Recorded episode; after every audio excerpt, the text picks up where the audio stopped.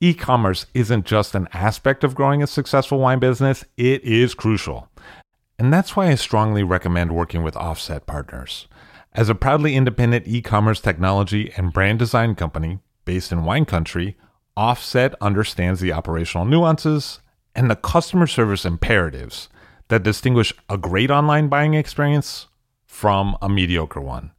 And that's why leading and legendary brands like Saxum, Arnott Roberts, and Kermit Lynch Wine Merchant choose Offset's proprietary commerce technology platform to power their D T C sales.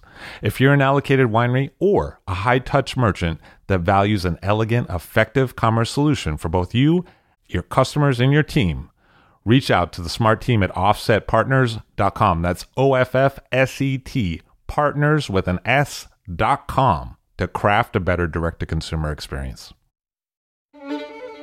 I'll drink to that, where we get behind the scenes of the beverage business. I'm Levi Dalton. I'm Erin Scala. And here's our show today.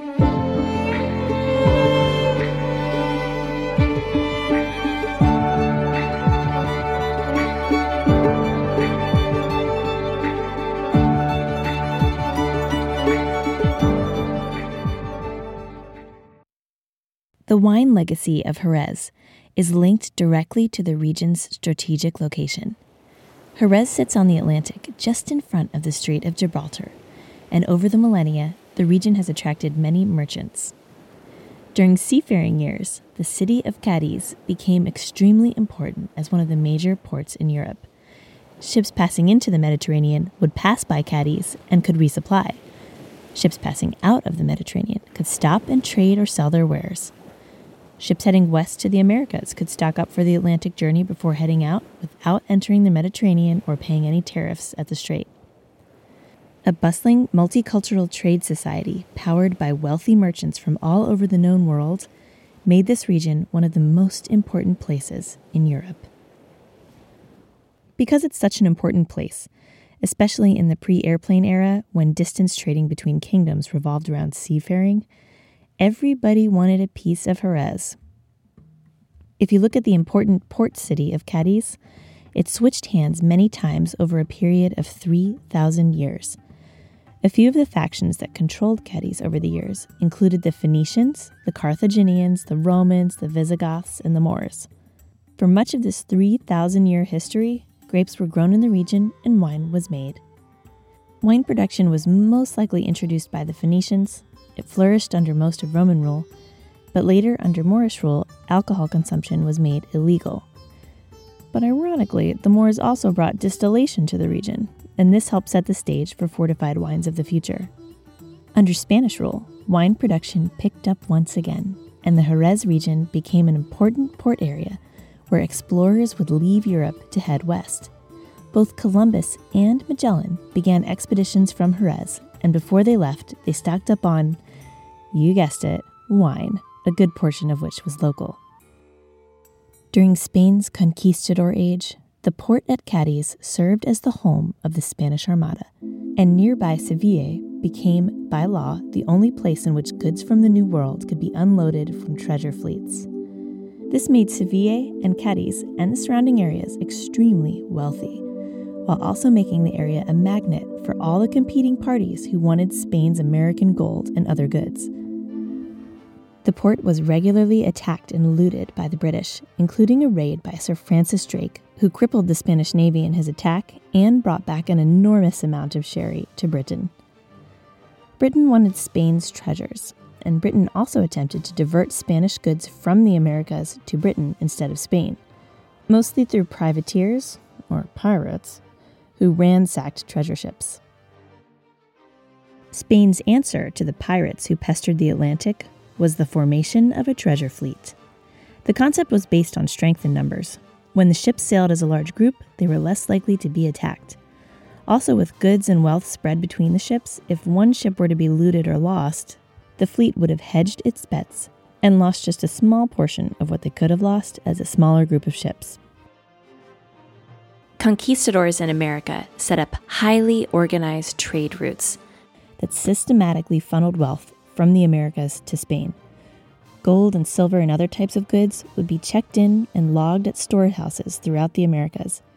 and they'd be moved and shuffled until they came to one of a few export storehouses. And when the fleets would arrive, the booty would be loaded on the ships in one lump. The fleets would bring all the American loot back to Spain in one group, and they'd pass right by Jerez in the process. The influx of riches meant that wealthy merchant locals could afford to drink plentifully of the local production, and regional wine would find its way into empty cargo holds on the journey back to the Americas. Jerez wines experienced a boon. Spain became extremely wealthy during the colonial period, and the more money Spain had, the better the wine business did. Sherry was being exported around the world from this bustling port region, including the Americas. Sherry was one of the most famous wines in the world. But in subsequent wars, Jerez lost export markets because Spain went to war with them. And more recently, air travel rendered the area's location strategically less important. Sherry once helped fuel colonial trade and the extremely successful merchants who based themselves there. But circumstances have changed. Today, the treasures of the area are not sailing by in the cargo holds of treasure fleets coming from South America. Instead, the treasures lie in the cellars of the sherry producers.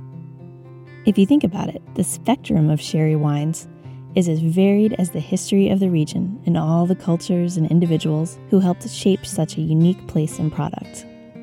Stay tuned to top up your sherry knowledge with some insider details from a bastion of Jerez.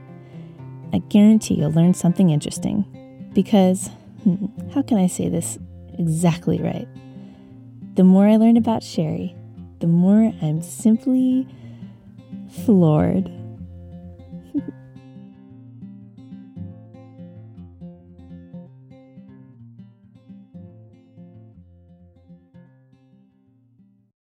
I've been lucky enough to try some amazing wines while traveling over the years. Unfortunately, I've found that some of those same wines are really hard to find here in the United States. Whenever I run into trouble finding a favorite bottle, I go to ideal wine dot com and they have what I'm looking for, whether it is a hard-to-source bottle of Burgundy or a micro-production natural wine like I Need the Sun by Domaine de Miroir. I know there's a chance that Ideal Wine might have it available. And Ideal Wine's entire Paris inventory is available to American customers with just a click. The process is seamless, the site is easy to use, and orders are shipped directly to you. Head over to ideal wine dot com, that's I D E A L W I N E dot com, to see for yourself what you could be drinking.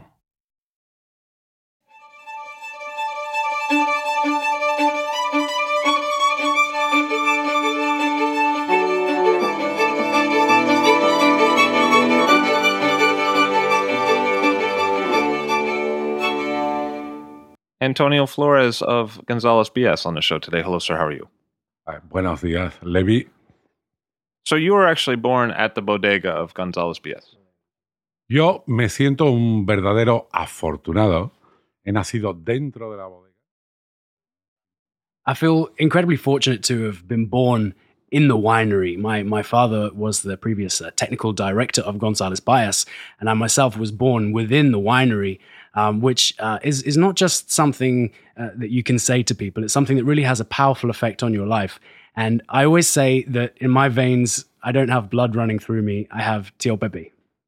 Hay que imaginarse un poco cómo es González Byass. González Byass es una pequeña ciudad. You have to imagine almost what González Byass is. It's almost a city within a city. We have our own streets, we have our own buildings, our own houses. Uh, we even have our own consulate, a diplomatic consulate there to countries such as uh, Sweden and uh, Italy. And when did your dad first start work at González Byass? Bueno, yo puedo decir que mi padre empezó con catorce años. Era el chico de los... I can say that my father really started at González Byass uh, when he was fourteen years old. He really began as what you might call uh, an errand boy, doing the most basic of tasks, and really uh, had the most uh, a, a phenomenal career that took him through all of the different aspects of winemaking at the winery, uh, from what we describe in, in, in Jerez as a, as a botón, was like a button, a small uh, piece of the, uh, of the operation, to being the technical director at the very top. And what was your dad like as a person? Pues era una persona, pues, con mucho carácter, indiscutiblemente para progresar en la vida de esa manera hay que tener mucho carácter.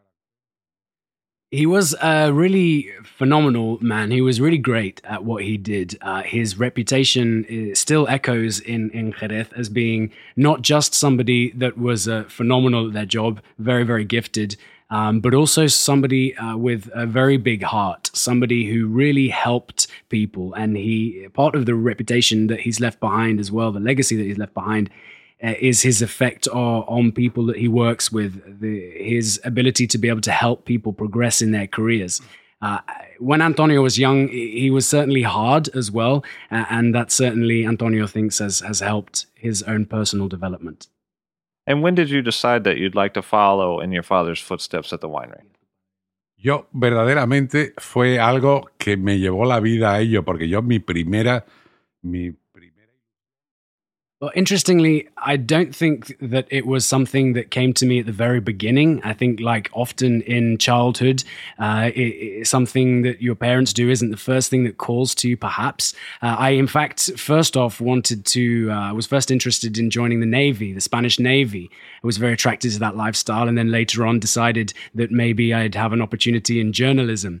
And then finally, as I grew a little bit older, I started to spend more time with my father in the winery. I really enjoyed learning about the winery with him. Uh, we we used to uh, uh, use the Venencia together and explore the barrels together. Uh, and it's certainly something that really began calling to me in, in, in quite a powerful way. Um, I, I think it's very natural when you grow up and you spend time out in the winery and start to realize just how magical the wine world is. I also was uh, received my uh, my uh, qualifications, my degree from the first uh, university in Spain, offering uh, a degree in uh, in oenology. And uh, from there on in, it was a clear decision. What was your childhood like in Jerez? Pues fue una, yo lo digo y vuelvo a repetirlo, soy un afortunado. Mi niñez fue una niñez. It was, my childhood was uh, more than anything, it was just incredibly happy. I've said it before and I'll, I'll, I'll return to say it again, that I'm incredibly fortunate to have had a childhood uh, that was based around growing up in the winery of González Byass. It, it was something that that really was surrounded, always, I was always surrounded by, by a happy, positive uh, atmosphere. Quoting the, the, the poet uh, Octavio Paz, who said famously that The, your childhood really is, is the only real uh, inheritance that we have, the only real, the, perhaps the only real country that we can aspire to belong to. And I'm just very fortunate that mine was so happy and positive. Yo siempre digo que el sentido del olfato es el sentido más sensible que, te, que tiene el ser humano. Y recordándome...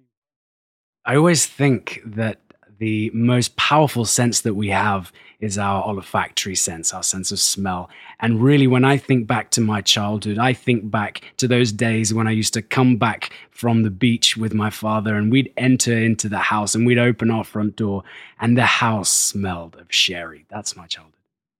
You have, at González Byass, several bodegas. Were those areas for you to play in as a kid? Did you get a chance to run around the, the different casks? Parece que Levi conoce mi vida. It seems like uh, you, Levi, Levi you, uh, you know my life. Mi padre tenía una pequeña puerta, que Chris la conoce, para entrar en la bodega. Daba directamente a la bodega. Mi padre siempre... There was, in my house, when I was a child, a small door that opened directly into the winery. And it was always my dream that my father would leave the house forgetting to lock that door, because that was my entrance to my own little world. I would run out there and uh, and and play amongst the barrels and really created this whole universe in which I myself was was the prince. What was Jerez like at that time? Was it a place similar to now, or was it a different kind of environment during that era? Jerez ha cambiado, porque Jerez cuando yo era niño vivía por y para el vino, la industria más importante y, más, y, y, y sobre todo importantísima era el vino. No solamente eran las... Really, it, Jerez as a city has, has changed quite dramatically over the years. Uh, when I was young, we lived off and for sherry. The, the sherry production was the economic driver of the city. And and it wasn't just the wineries themselves that were involved in this business. Of course, you had the graphic companies, the graphic design companies, the bottling companies, uh, and every, all of the business that comes around wine production uh, made uh, sherry and the production of wines from the region the driver, economically speaking, for the region. And now, uh, unfortunately, there's been quite a bit of change, and sherry production is not the economic driver of the city. So yes, you could say that quite a lot has changed. Le voy a contar una anécdota a Levi.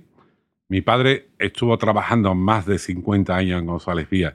Cuando se jubiló, le hicieron mucho homenaje en González Byass, en Inglaterra, a la familia. Interestingly, my, my father spent fifty years working in González Byass. And so when he retired, it was quite a big uh, change to the company and indeed to the city. And so as a consequence of, of his retirement, there was a lot of people that came out to to pay homage to him and leave him some some words of dedication. But interestingly, the dedication that was the most uh, emotional for my father to hear was from Domecq. Domecq, of course, our, our competitor in the city, and that's an important point. What do you think your father's legacy really was in terms of the wines? Bueno, yo siempre digo, Levi, que en Jerez los enólogos no somos enólogos estrella, no hacemos vinos de autor. Eh, yo creo que eso es un poco de soberbia por parte de... I always say that the, the role of a winemaker in Jerez is not at all that of a star winemaker or, or uh, of a, a winemaker of uh, of auteur uh, wines. Uh, it was certainly more more of a humble role, much more of a subtle role, in fact. And it's the responsibility of receiving a collection of wines and looking after them during your entire career, keeping them in not only the exact same level of quality, if not trying to increase it during your career, but also in the distinct style of the house, and then handing it to the next generation of winemakers in the same style and of the same quality. Algunos de los vinos que llevo a la cata de mañana del seminario de añadas de González Byass no los selecciono yo, los seleccionó mi padre. In the seminar that, that I'm going to give tomorrow about the vintage uh, wines of Jerez, I'm going to be showing wines that I didn't select, but my, my father selected. And in the same vein, I'm at the moment right now in the winery selecting wines that I'm not going to that I'm not going to try. Well, I will try them. I'm obviously trying them, uh, but I'm not going to be uh, I'm not going to be drinking them. I'm not going to be uh, showing them. That's going to be for the next generation. And so when you went to the university and they taught you about wine, did they instill in you this idea of a wine as a multi-generational process? Or what, what kind of education was it when you went to learn at enological school? Fue realmente una formación amplísima. Estudié edafología, viticultura, enología, química orgánica, química inorgánica. Eso es una formación básica. Realmente yo la formación real la recibí de mi padre en la bodega. Well, uh, my oenology degree was was in fact incredibly, incredibly diverse, covering everything from viticulture to oenology to uh, organic uh, chemistry to uh, inorganic chemistry. But you could say that my real training as a winemaker I received from my father in the winery. So you come back to the bodega, and in terms of making a wine that seems so much about the process of time and about the process of blending, what does it mean to be a winemaker of such a large bodega? Bueno, realmente eh, yo siempre digo que una bodega como González Byass, que tiene dos siglos de vida, todos sus sistemas de trabajo, sus sistemas operativos. One thing very important to understand about a, a, a winery with the history of González Byass, we, we're talking about a history of, uh, of almost uh, two centuries here, is that when I entered into the winery, we already had the production processes very firmly established and very firmly puts into place. Uh, and really a, a funny example of this was in the nineteen nineties when we uh, acquired uh, I T systems to uh, improve our efficiency in the winery and to improve the communication, et cetera. And really we, we were given a, an I T system that was designed to help us sell wines. And interestingly, the we had to change it. It wouldn't work for us. We the, the I T system had to change itself around the format of a sherry winery because it wasn't at all set up for it in the beginning. Uh, and uh, so this is this is certainly something that's that's very important um, to to understand with the, with the size of the winery that we are. Imagínate lo que es hoy en día eh, implantar un sistema de trazabilidad en un sistema de criadera y solera donde todo se mezcla y todo se corre a la vez. Just imagine what it is like trying to implement a, uh, a traceability tracking system for a solera system in which the wines are just continually blended into each other. It's, it's very difficult to achieve. Si hubiera un problema importante, afectaría a toda la solera. If, if there was a small kind of uh, error or mistake, it could affect uh, the whole winery. For solera itself. Hundreds of years, yes, potentially. Yeah, yeah, yeah, of course. The Palomino Fino grapes come into the winery, and what decisions are you thinking about? What's important to you as the harvest is happening? Fíjate, eh, la Palomino Fino, dicen de ella que es una varietal poco expresiva, y yo no estoy de acuerdo, ¿eh? No hay una varietal... When the Palomino Fino arrives into the winery, uh, it's interesting, people will often say that it's a varietal that isn't very expressive, isn't very aromatic. I, I don't really agree. If you look at the huge amount and variety of incredibly aromatic wines that are produced from Palomino, you realize that really it is a, a varietal with a huge aromatic potential. And so when we, when I receive that Palomino Fino into the winery, my first thought that goes through my head is how much free run juice uh, and how much of uh, that light first pressing am I going to need for my Tío Pepe and of course for my rare vintage sherries. That's the, the first the first thing that I look to analyze. How much of the production of González Byass is Tío Pepe? Nosotros somos una bodega con vocación de fino, de crianza biológica. La mayor parte de nuestros finos van de... We're certainly a house really dedicated to the production of Fino. Uh, so that's really our, our primary concern when it comes to the volume uh, of wine that we'll be directing into different directions in the winery. I would say that sixty percent of the Palomino that we receive is destined to be grown into uh, Tío Pepe.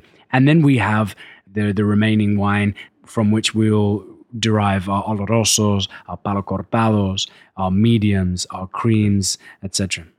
And how much of those derivatives actually feed from the Tío Pepe Solera?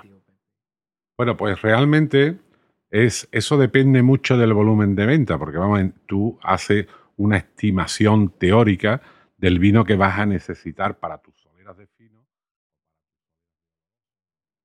Well, we have our theoretical projections whereby we assume how much wine will be needed for our other wines, for example, our olorosos, our amontillados, palo cortados, et cetera. No, but really, this de no, not amontillado, sorry, but this really, this really comes from the rhythm of sales, and so to some extent, and to really quite a small extent, we have to allow ourselves some room for maneuver to deviate the aging of wines from Tío Pepe into other aging styles uh, if the sales demand uh, changes, for example. But really, we're talking about a minority. We're talking about uh, no more than ten percent ever of the, of the wine.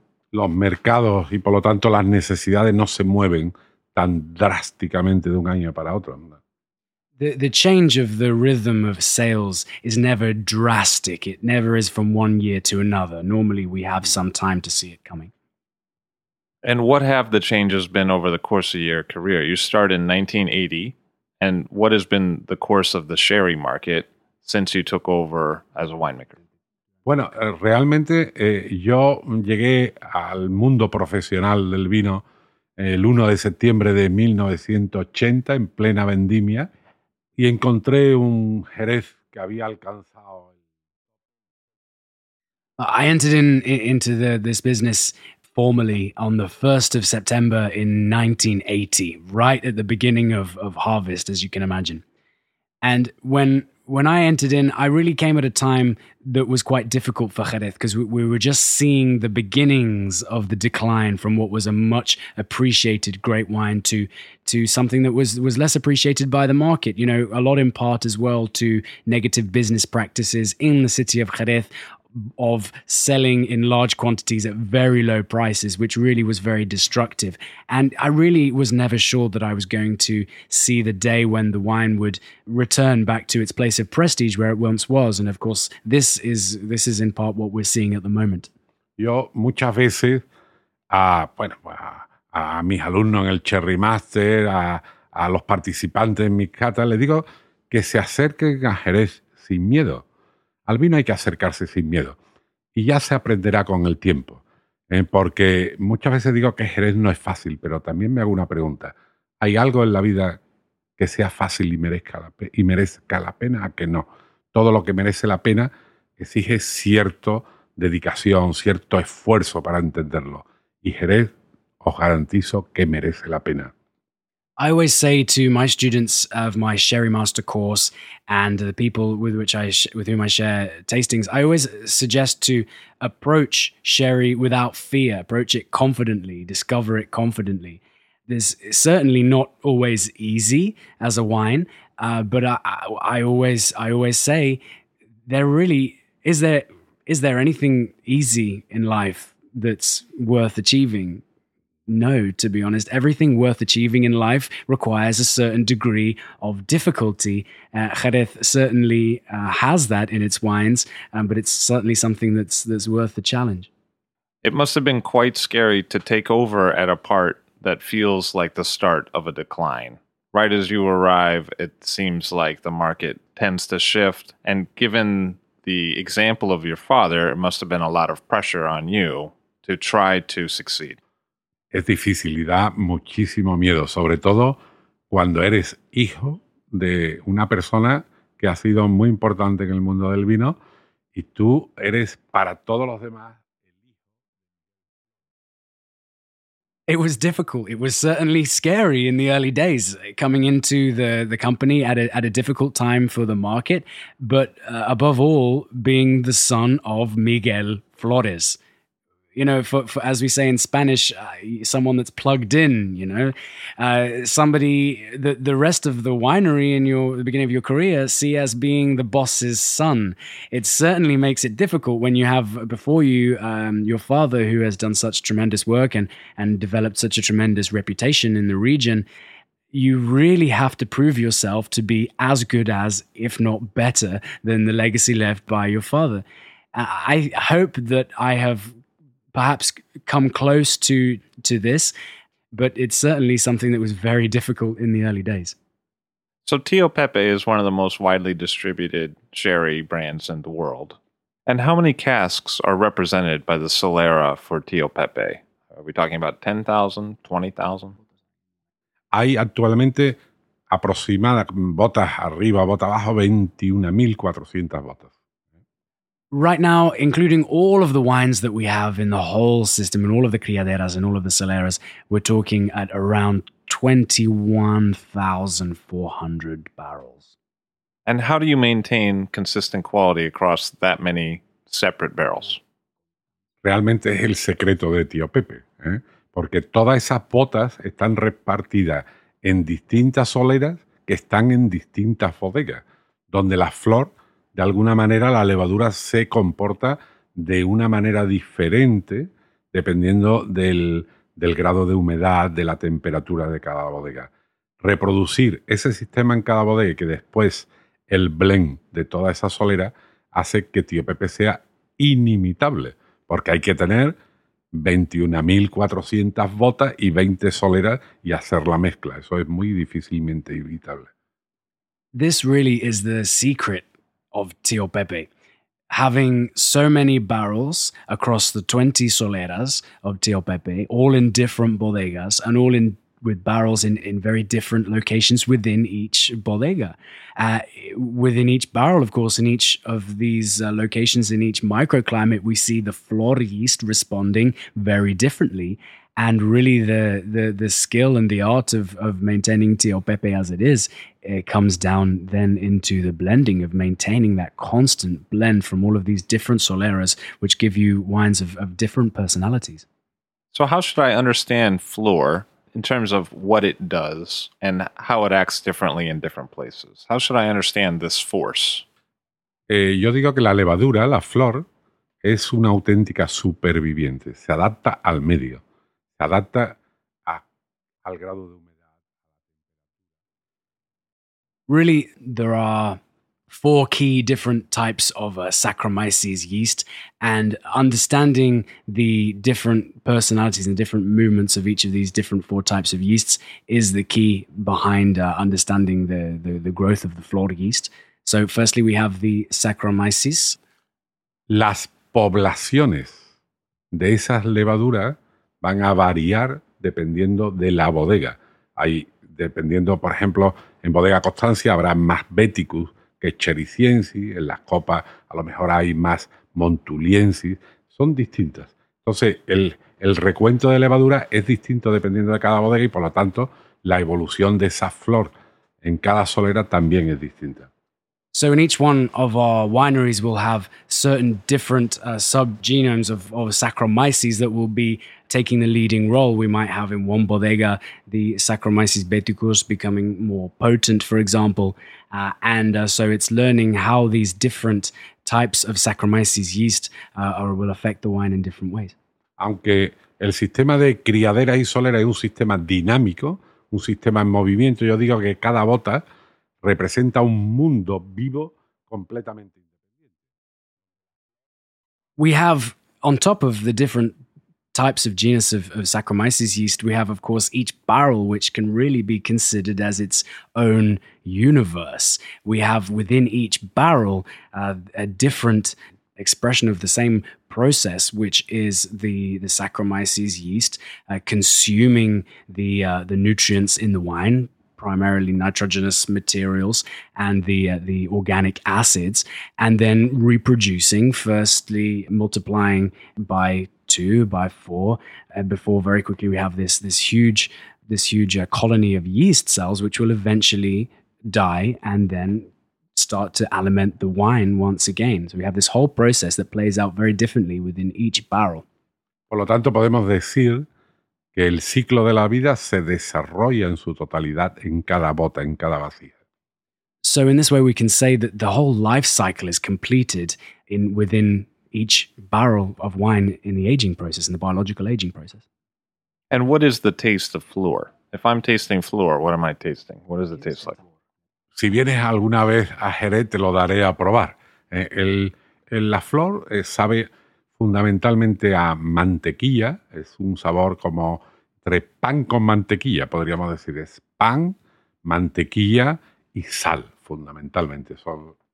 If you come to the winery uh, one day, uh, Levi, uh, I'll give you the opportunity to taste it. It's an interesting, it's an interesting flavor. It, you could say that it tastes quite a lot like uh, butter. It's quite full and, and round flavor, but at the same time, it gives you a, a quite a, a yeasty, bready component. You could even say that it tastes like butter on bread with a little bit of salt. And do you find flor, you know, because it's in the air, so do you find it in other contexts of your everyday life? Like, do you ever find maybe you're making a potato soup and uh, in the kitchen and the flor starts to grow over it? Or... Absolutamente. Si pudiéramos mirar al microscopio las paredes de una bodega de Jerez, veríamos que están tapizadas. Indeed, absolutely. If you were to take a microscope to the walls of a bodega, you would see that it was absolutely covered with uh, flor yeast. Uh, you could go even further. You could you could take a completely stable bottle of Tío Pepe, that's to say a bottle that's been filtered and stabilized, and you could serve a glass and uh, leave that glass on a table in the bodega, and you could come back a week later and see development of the flor on top of the wine. I mean, really, I refer to this yeast as a super survivor. Uh, its potential for colonization is just tremendous. So speaking of filtering, not too long ago, you introduced a Tío Pepe en rama. And how is that different than the normal Tío Pepe, and what led you to that introduction? Bueno, realmente eh, fue una decisión compartida con Martin Skelton, que era, era y es nuestro director en, en U K, en el Reino Unido. In its origins, I was one day tasting in the winery with uh, Martin Skelton, who is the uh, managing director of González Byass U K, our United Kingdom distribution company, and also with Toby Morrell, uh, the buyer for the Wine Society in the United Kingdom for the fortified wines. And the three of us were barrel tasting from barrel to barrel.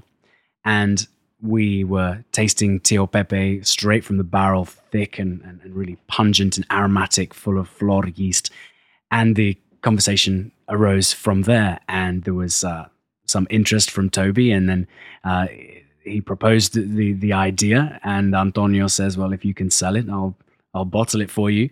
And so we did we did we did a saca we did we uh, bottled sixteen thousand bottles in total, and uh, that was that that's remained constant since then, that, that production, and the whole quantity was sold in the United Kingdom in forty-eight hours. I, I referred to it back then as a wild Tío Pepe, and Toby of the Wine Society referred to it as the Tío Pepe that you that you chew. You know, it's so textured. Uh, and uh, since then, uh, the, it's been something that, that's been that's been really successful. ¿Y qué es Tío Pepe en rama? Tío Pepe en rama es la selección de las sesenta mejores botas de esas veintiún mil cuatrocientas botas de las que hablábamos antes. Embotellada directamente, absolutamente directamente.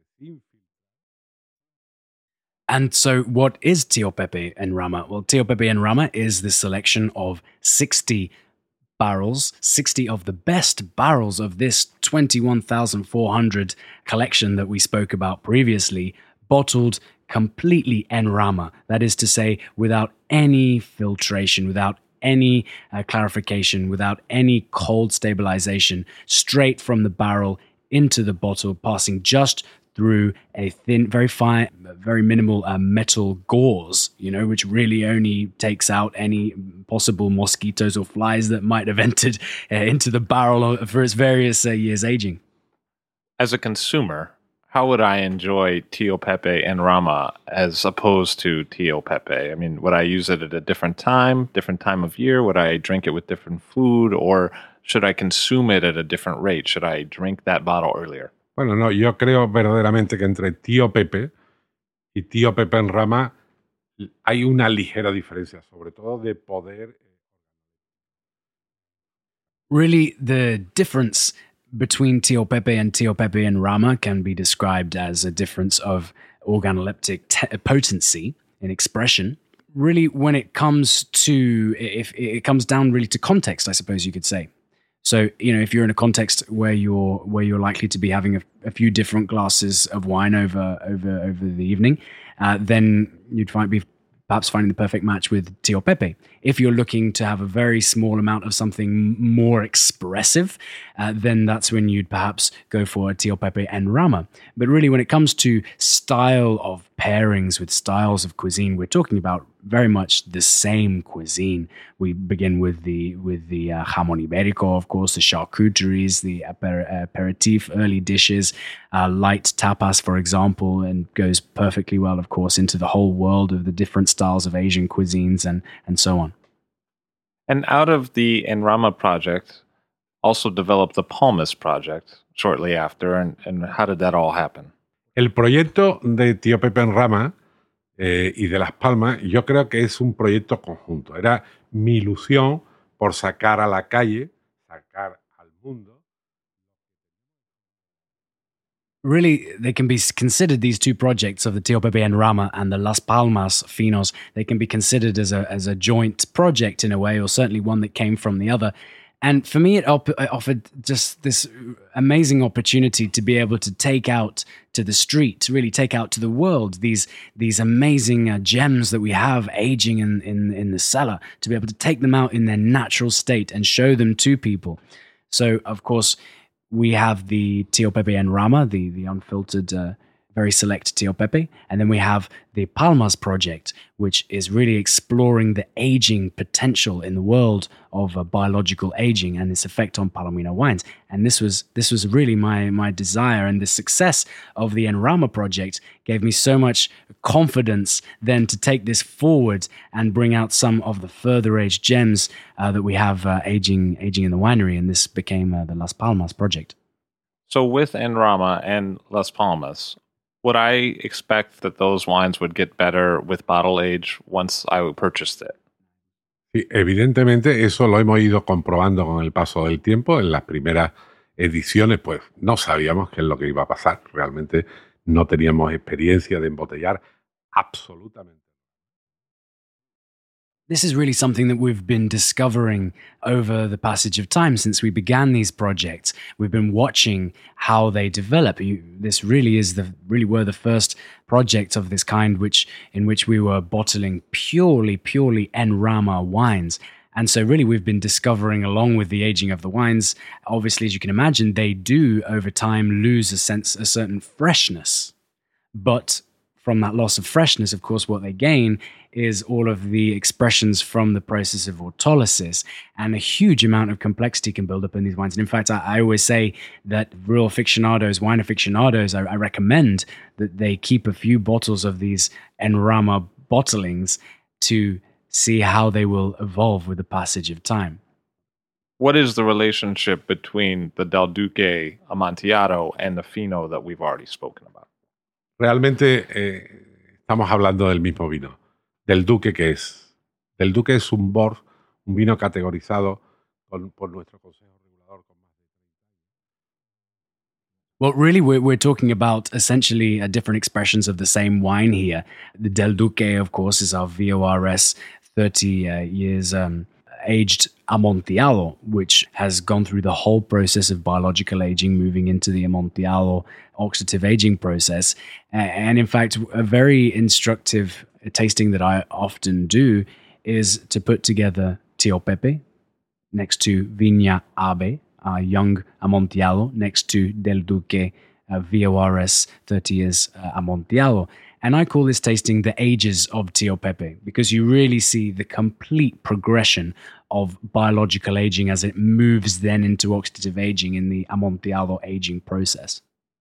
One of the things you do that's somewhat interesting is that with the Palo Cortado Apostles, you age Palomino Fino wine in old used Pedro Jiménez barrels.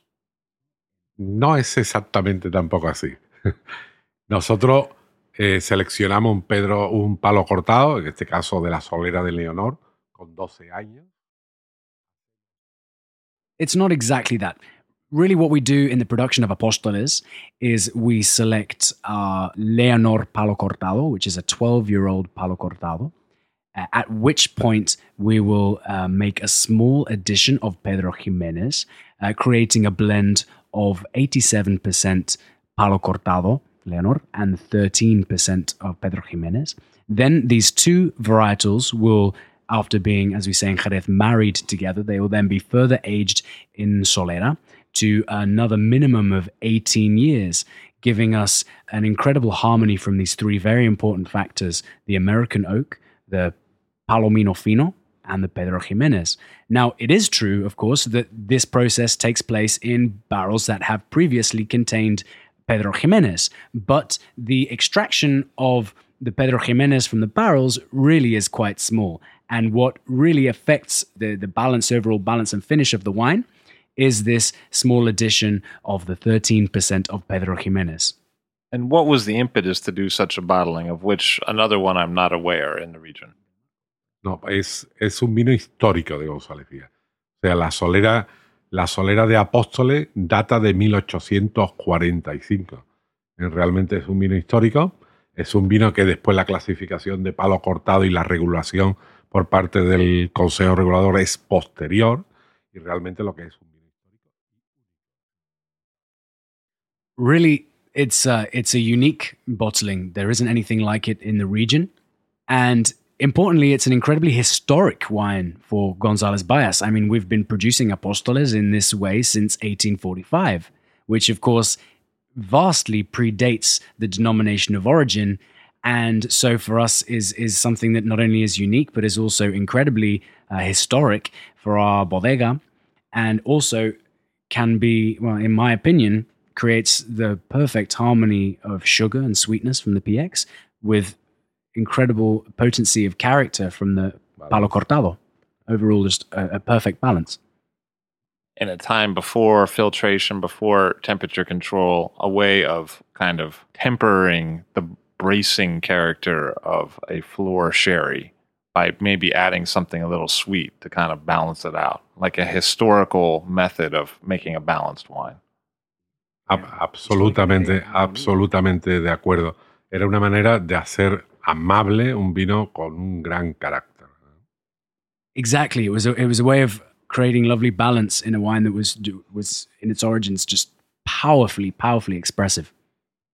And one of the things that's a little different about González Byass is that you source Pedro Jiménez from Jerez, which a lot of people would get it from Montilla. Is that right? No, bueno, no, no es absolutamente así, no es totalmente cierto.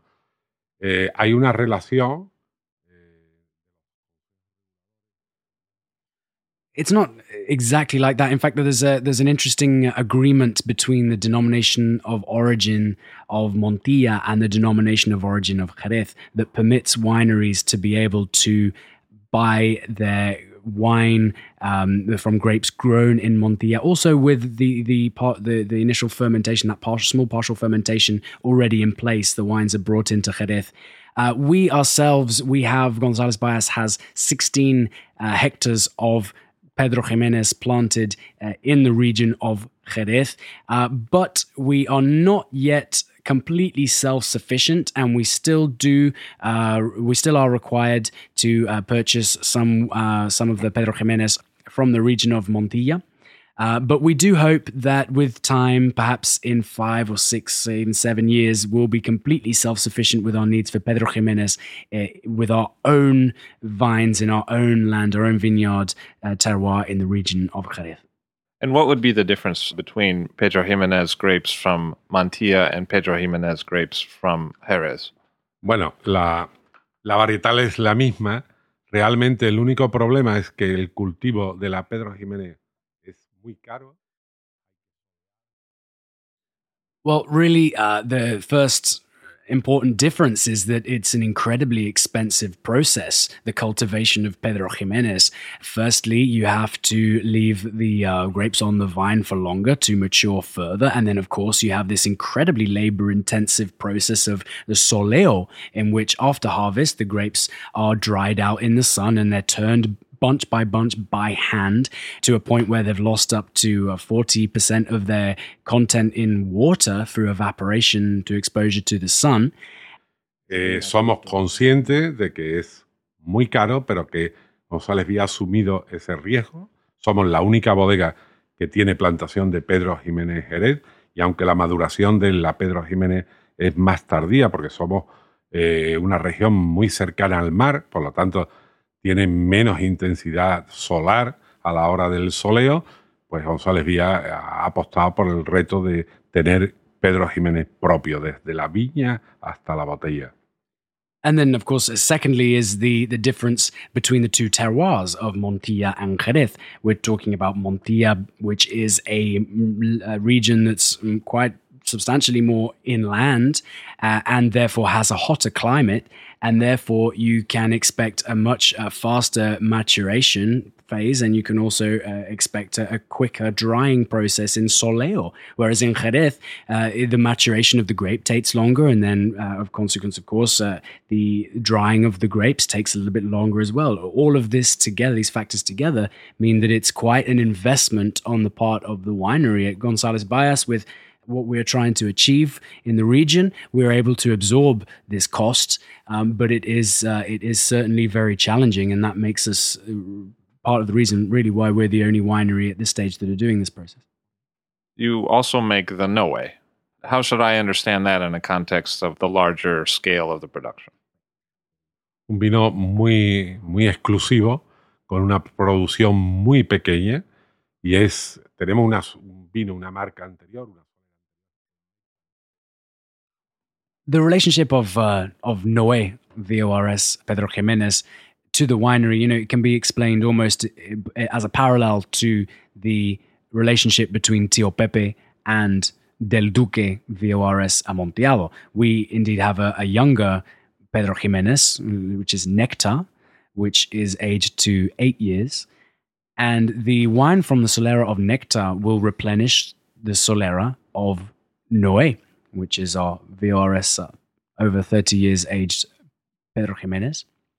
I, I always say, in fact, that people will say to me that Noé is one of the great dessert wines of the world. I don't agree at all. I, I think it's it's the dessert itself. Yeah, because that's what I was going to ask you, was how would you use it in the context of a meal? And for you, it's a standalone beverage. Exactamente. Se puede tomar solo. ¿eh? Eh, yo muchas veces les recomiendo a los fumadores, que cada vez hay menos, un buen habano, un buen cohiba. Indeed, it's a wine that's just phenomenal on its own. It's so potent. But also, you know, it lends itself to some remarkable pairings, as you can imagine, uh, to the smokers. Each day there are less of them. Uh, I would recommend a, a good Cuban Havana cigar. Um, but it also goes fantastically well with, with contrasting lighter dishes, such as, of course, ice creams. But uh, one of my own personal favorites is to pair it by extreme contrast with uh, acidic fruits. So, you know, anything that will bring acidity, which will give a lift to these heavy, richer, sweeter wines, um, such as the raspberries and exotic citrus fruits. So should I understand both Palomino Fino and Pedro Jiménez as low-acid grape varieties? Eh, en Jerez, increíblemente, la Palomino Fino y la Pedro Jiménez y la Moscatel, que es la tercera varietal, son unas varietales y unos finos con una... Absolutely. I mean, it's really incredible in the region of Jerez, uh, the between the three varietals of the Palomino Fino and the Pedro Jiménez and the Moscatel, just how low the uh, the the acid is on these young wines. You know, we're talking about uh, volatile acid in a Palomino Fino, for example, of uh, zero point one eight or, or zero point two, going to, in the case of the Pedro Jiménez, uh, zero point eight, for example. It's uh, incredibly low. Eh, realmente confunden mucho. Muchas personas piensan que los vinos de Jerez son vinos ácidos, porque le, le aporta frescura en boca. Y no es acidez, es salinidad, fundamentalmente. A lot of people will, will see a sherry as a really acidic wine because it has this uh, it has this certain effect on the palate, but really it is a, a sense of freshness that we derive principally from the salinity of the wines found from the salinity of our, our terroir. So if they were high acid grape varieties, do you think the flor would fail to set on them? Bueno, realmente eh, la flor tiene unos límites de tolerancia muy, muy delicados. Tiene el límite de tolerancia de alcohol. The flor, indeed, itself is incredibly sensitive, and it has various uh, parameters which each one indeed is, is very sensitive to, to its environment. So, for example, you, it has a tolerance of alcohol of around sixteen percent by volume. You go above this rate and you create a hostile environment for it to, to survive in. Indeed, if, if the temperatures rise above twenty-six, twenty-seven uh, degrees Celsius, that can start to be very problematic as well. And by extension, as you say exactly, a higher acid wine would create a, a very problematic environment for the reproduction of flor yeast. Todos sabemos que en el mundo del vino, en el mundo de los vinos tranquilos, en muchas zonas, en vendimias muy básicas, poco ácidas, se acidifica el vino porque de alguna manera es un protector eh, del vino. ¿Verdad? As we all know, in, in, in wine regions all, all, around, all around the world, when you have uh, a less than ideal harvest, you have a process of acidification where acid is added to the wines because it's an important component in to be able to protect the wines as they age. You've spoken a couple times about the importance to you of aroma, both in your childhood home and in the terms of the harvest when you receive grapes. But you've also told us that... that the soleras often feed into each other. One solera becomes later another solera of a different kind of wine over time. how do the aromas change as grapes move into the winery and spend so much time in the bodega? What is the difference of aroma? Van cambiando, evidentemente, cuando tenemos un vino joven, nosotros en general le llamamos mosto, no es mosto, es el vino joven del año. Absolutely, there's a, there's an important evolution of aromas here. When the young wines begin their life with us in the winery, or as we call them in Jerez, the, we call them musts. You know, they're not musts, they're after fermentation. This is the word we, we use for them. They come with powerful aromas of apple, of green apple, of fresh primary fruit. And as they go on to age in the in the winery, they we of course see the development of the flor yeast, uh, and as its metabolism increases, we then start to see the aromas produced by the reproduction of the flor yeast taking over these primary aromas. So we start to move more into baking aromas, for example. Hay una cata muy demostrativa que es catar la solera desde la cuarta criadera hasta la solera, cuarta, tercera, segunda y solera. Puedes ver cómo van cambiando todos esos aromas en la, en la, en la copa. Como... There's indeed a very demonstrative tasting, which you can do in the winery, of course, where you taste each of the different layers of the criaderas. So that's to say, beginning with the fourth criadera uh, into the third criadera and the second criadera, alongside the solera, or the final layer where we draw the wine from. And you can see just how these young, youthful, primary aromas will develop as the flor yeast begins to take over the uh, the aroma profile of the wine and move it into the uh, secondary aromas of these baking aromas, for example. So flor protects the palate of the wine from oxidation, but totally changes the aroma of the wine. Claro, lo cambia absolutamente. Eh, lo cambia totalmente. La flor no se parece en nada. Cuando vamos catando y no vamos comparando, nos puede parecer que no hay tanto cambio. Cuando tú pruebas una cuarta criadera y pruebas la solera, ve la gran diferencia que hay. Absolutely. The, the, the difference is huge. It's it's very dramatic change. And you can see this by uh, by tasting the, the fourth criadera alongside the solera. You'll see just how much that profile completely changes uh, through its development, through its aging under the under the flor yeast. So you also, as you previously referred to, have a large collection of vintage sherries at the winery, spanning several decades. If I were to understand a, a vintage release as opposed to a solera release, what would I be thinking about? What are the differences in terms of organoleptic qualities of the actual wine? Realmente un vino de añada es la singularidad del año. Eh, en Jerez, como te comentaba antes, hasta mediados del... So really, a vintage sherry can be understood as being absolutely uh, singular to that one vintage. Now, remember that up until up until the, the mid part of the nineteenth century, almost all of sherry was being sold in, in the vintage system.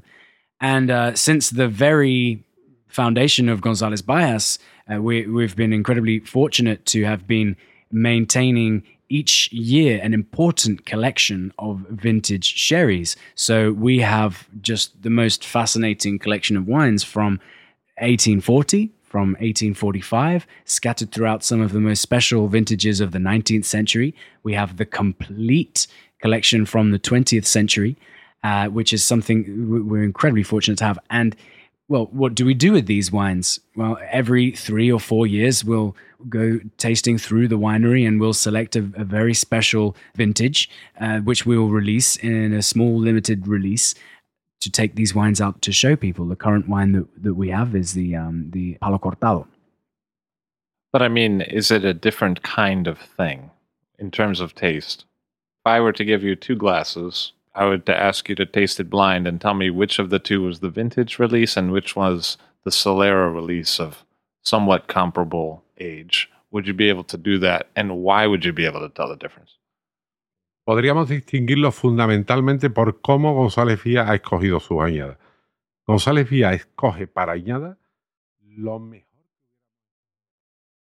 So really, the production of these vintage sherries depends on how they've been produced in the very beginning, of course. And it, it, with us, in our case, in González Byass, the way that these wines are selected is that we will take the most delicate, the most special, the most uh, fine and elegant of our wines that would otherwise have been destined for biological aging. And we will then treat these wines in a more in a production aging method that would be more applicable normally to oxidatively aged wines. So we would therefore select the free run juice, some of the most special terroir uh, selected free run juice that we have, with a very light first press, for example, that gives us a wine that, as it ages oxidatively, will in fact be very light on the palate for a wine of this of this aging style, yet with the most incredibly elegant and aromatic potency on the nose. So you told me that in nineteen eighty there were twelve thousand hectare of vines in the Jerez area, and now there's half of that.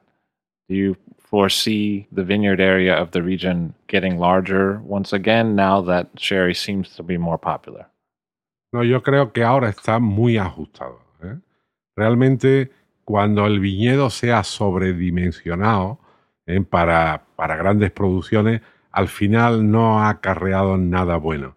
Yo creo que con el volumen de venta que tiene Jerez ahora y el volumen de viña plantada está muy equilibrado. Yo creo que los pasos de crecimiento habrá que medirlo mucho en el futuro. I think now we're at a stage where the vineyard area has really found its balance with the production of the wines. There was certainly a huge amounts of uh, overproduction and overgrowing back when uh, things started to change in the market. And now with the reduction that we've seen, we've come to a point, in my opinion, where we're at a really very good balance between the vineyard area that we have and the sales demand that we have. Now, this is very balanced at this time. So to look to the future and to see any growth in vineyard space, for example, would be something that would happen much further down the line and would have to be done slowly and carefully.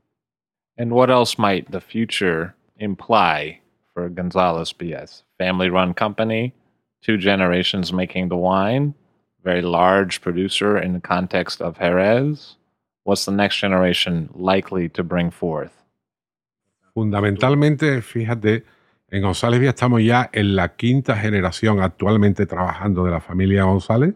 Nuestro presidente y nuestro vicepresidente pertenecen. Well, what do we expect from the future? Well, really, we we are now in the fifth generation of uh, the González family and have been running González Byass since eighteen thirty-five. Our president and our, and our vice president are both from that fifth generation, and we now have the sixth generation and the seventh generation with us in the world. And so really what we can expect from them in the future uh, is a continuation of the work that is, uh, is already in place. Uh, that is, you could describe it as the opening of a fan from the region of Jerez into other regions of Spain. Uh, on the Spanish winemaking map, we have uh, Bodegas Beronia in La Rioja, we have uh, Cava Vilarnau in the Sansorni uh, region of Catalunya, um, Finca Constancia in Castilla, Finca Moncloa in the region of, of, of Cadiz, and Viñas del Vero up in the denomination of origin of Somontano. And really, this is something that will certainly continue to be important through the development and the future of, of González Byass, is this diversification. However, the heart of the company is still in Jerez. This is where we are all based, still in Jerez. It's where our, our, our president is, is still based.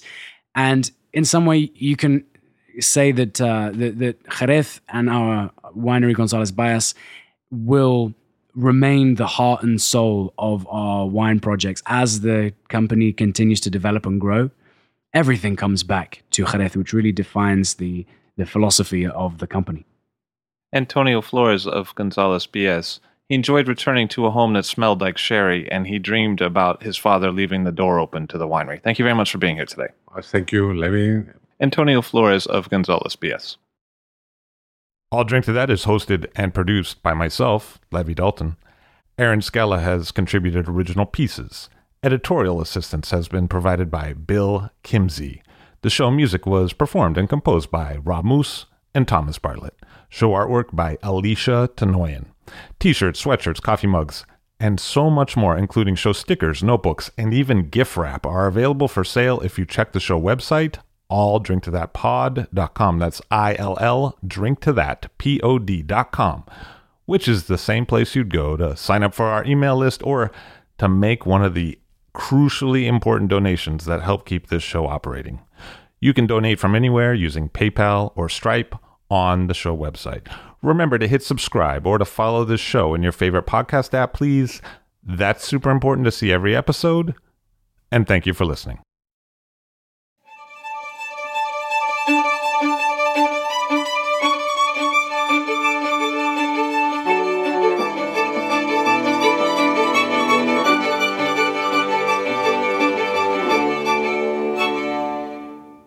Want to offer some special thanks to Christopher Canali Parola for translating this interview with Antonio Flores.